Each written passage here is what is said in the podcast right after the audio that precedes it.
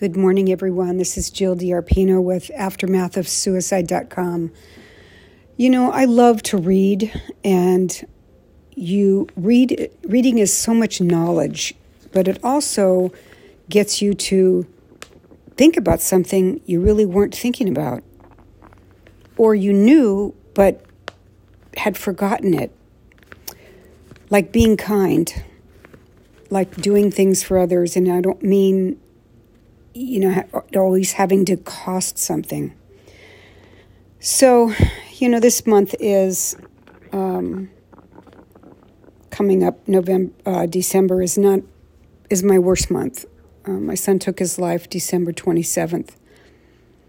So my the anniversary uh, coming, I start to from now. I think about what I was doing before that time you know, four weeks before, one, three weeks before. Uh, when I saw him, we went to a movie. I start re- reliving all of that from now through that morning and the next day and the next and the funeral. And, you know, just months because it doesn't just stop after the funeral. Actually, it's just the beginning of your grief.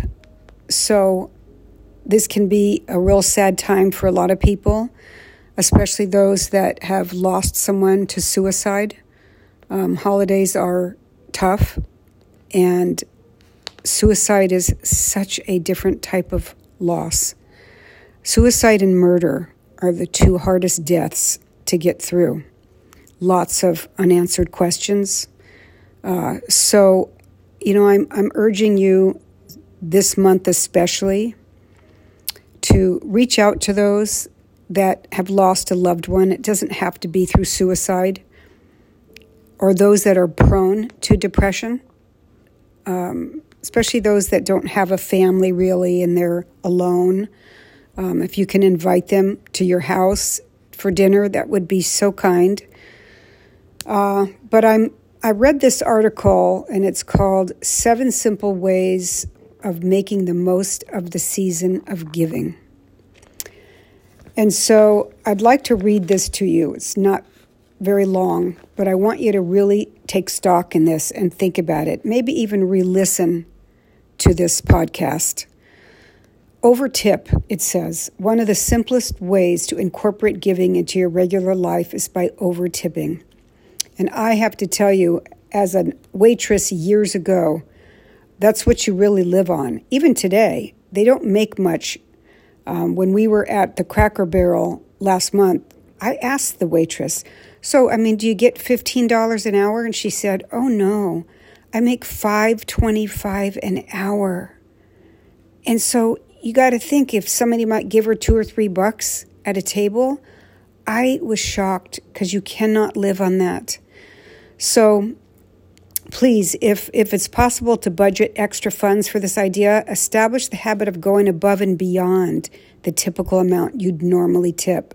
Whenever you go out to eat, pick up your dry cleaning, receive a delivery, get a haircut, get out, out of a hotel, checking out, or have any professional service performed at your home, you have an opportunity to tip big. If it's in the budget, choose moments to offer an unexpected blessing to someone this holiday season. Next is treat your neighbors. Our neighbors play a special role in our everyday lives. One way to show your appreciation for them is to offer them special holiday treats. Deliver fresh baked cookies, a pie, or some specialty you're adept at. Pick up something you know they just love. Deliver them a note sharing a gratitude for having a neighbor. Uh, simply give them a personal holiday card to let them know you're thinking of them. We all are so accustomed to lightning fast communication at our fingertips. Isn't that the truth? That we receiving a thoughtful note or package in the mail means more than ever.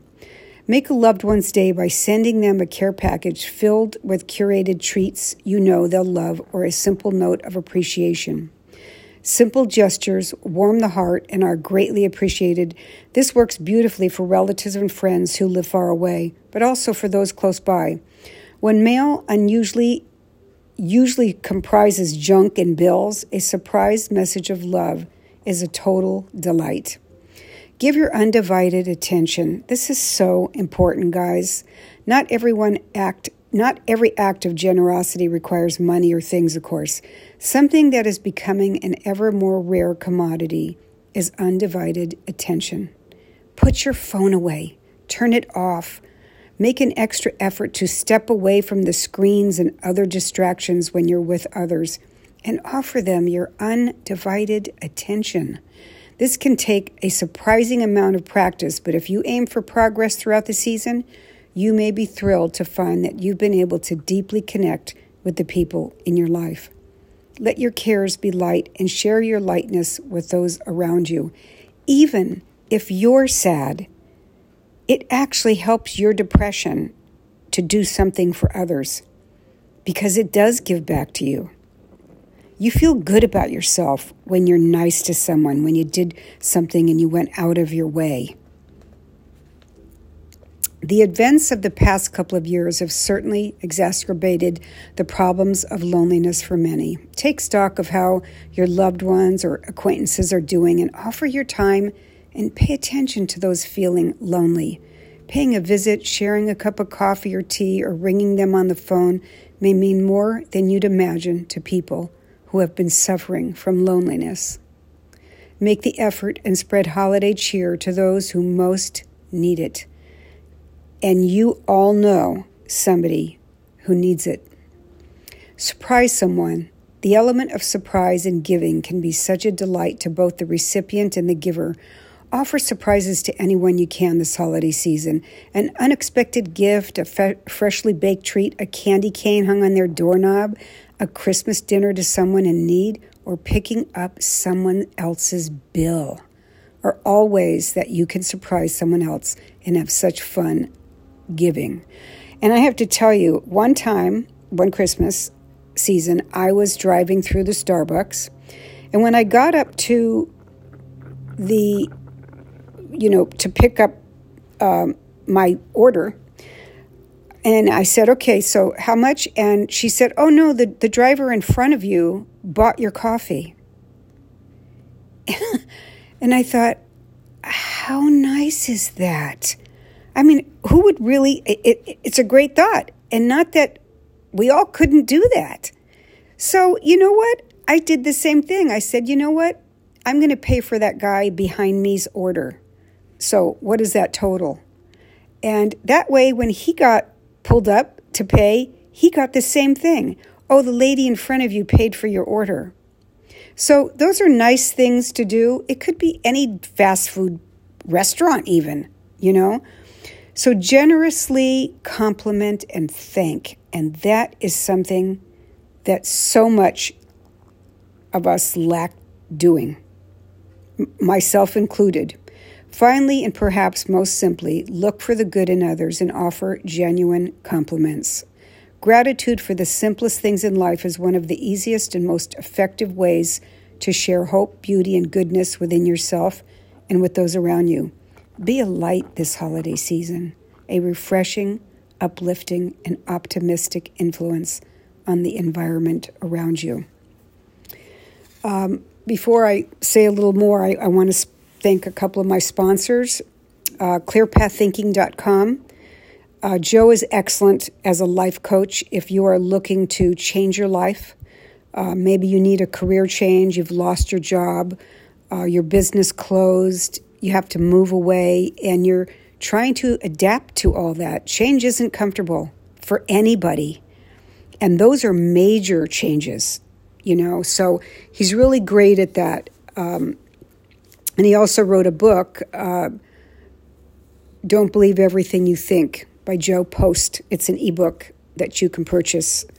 Um, it's on my website on the Meet Jill page. Um, and uh, you know, it, I have to say, it's hard for us to change our paradigm, to actually, like I said, step out of our comfort zone, to do something different, and to even say, you know, how do I even do this? Where do I start to change something different? To, you know, I've worked at this place, let's say XYZ, for 20 years. That's all I know.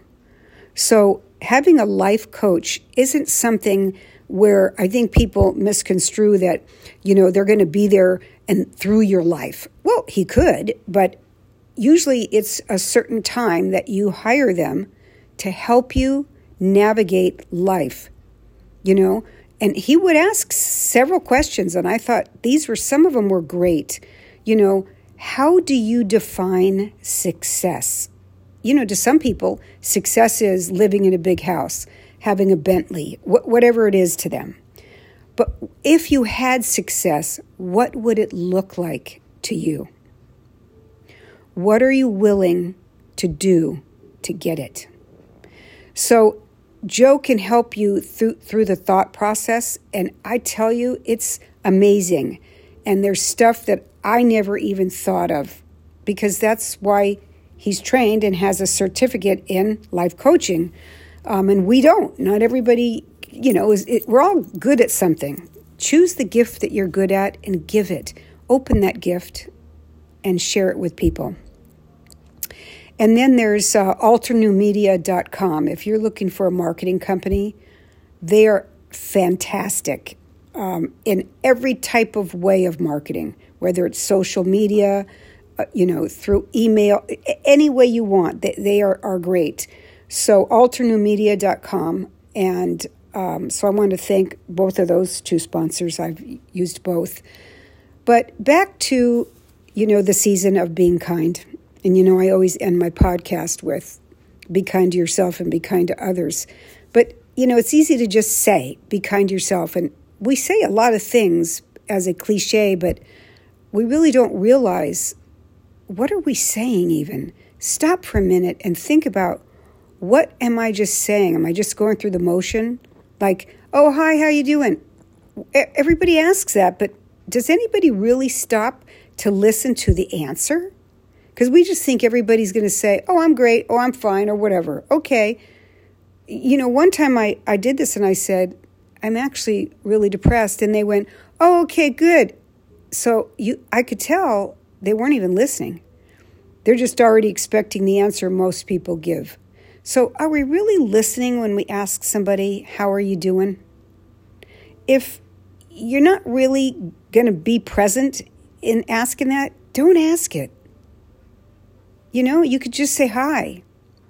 Um, so, I- I've learned certain things since my son died of cliches and certain things people would say to me, you know, that so many, um, and this is one big one. I shared this with one of my doctors last week whose employee's son just took his life.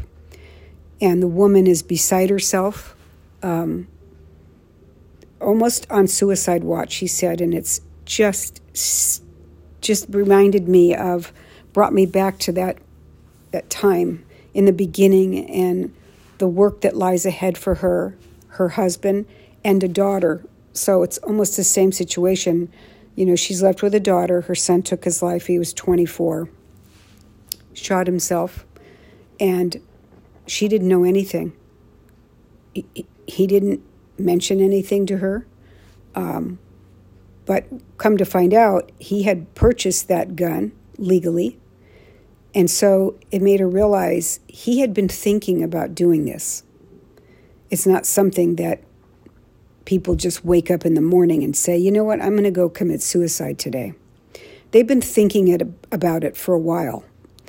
So, uh, you know, I just thinking about her and talking with him and what a great doctor and friend that she has as an employer and a friend. But, you know, he just actually just took to me as the patient because I was so close to the same script, the same, you know, um, scenario. And I, I just feel terrible for her because I know what she's going to have to go through we all have to go through it. But this was something that I know a lot of people say. You hear it on the news when someone gets killed and shot. You're in our prayers. You're all in our prayers. That's not true. You know, think about it. Maybe to some people that is, but to most people, every night do you pray for the people that died in the parade in Wisconsin? We think about them. I feel horrible. I mean, I'm disgusted at, at the way the law is today and these the people that are rotten are getting out and getting away with things and the good people pay a big price. It's it seems to be flipping that way here in our country. But going back to you're in our prayers. Uh, you're in my prayer jail. Uh, you know, I almost want to say, don't say that because it's not really true. Um, you know, wh- whether then, you know, I'm, I'm thinking about them, it's, it's a horrible thing. Something different, but to say you're in our prayers to people that we don't really know, um, that's, it's not true, you know. And think about what you say to people and don't say it if, if it's not real. Don't say it if it's not true. Don't just say something to say something. Um, so that was one thing, and I and I had heard this from a lady on the news one time when I heard that her son had been shot in a fight in the street. Uh, somebody shot him, and they hadn't found him yet. And when she was interviewed, she was angry, and she said, "You know what? I'm sick of hearing your I'm in your prayers. Stop telling me that. Just go find who killed my son. So it goes to show you other people are thinking that too. It wasn't just me. And so anyway, th- those are things, you know, think about what you say to people, be genuine. Try to compliment someone every day. That's something that I always say to myself because when you're nice and kind to someone and you see them their face light up because maybe you said, "You know, your hair really looks beautiful." Or I love that necklace or you know, to a gentleman, whatever. You know, that, I love the beard on you. It looks great. You know, so most people don't say something kind. Not that they don't think it, they just don't say it. But people are quick to judging someone, putting someone down. Oh my God, look how fat she is, or you know, whatever, right? People think that or they'll say it.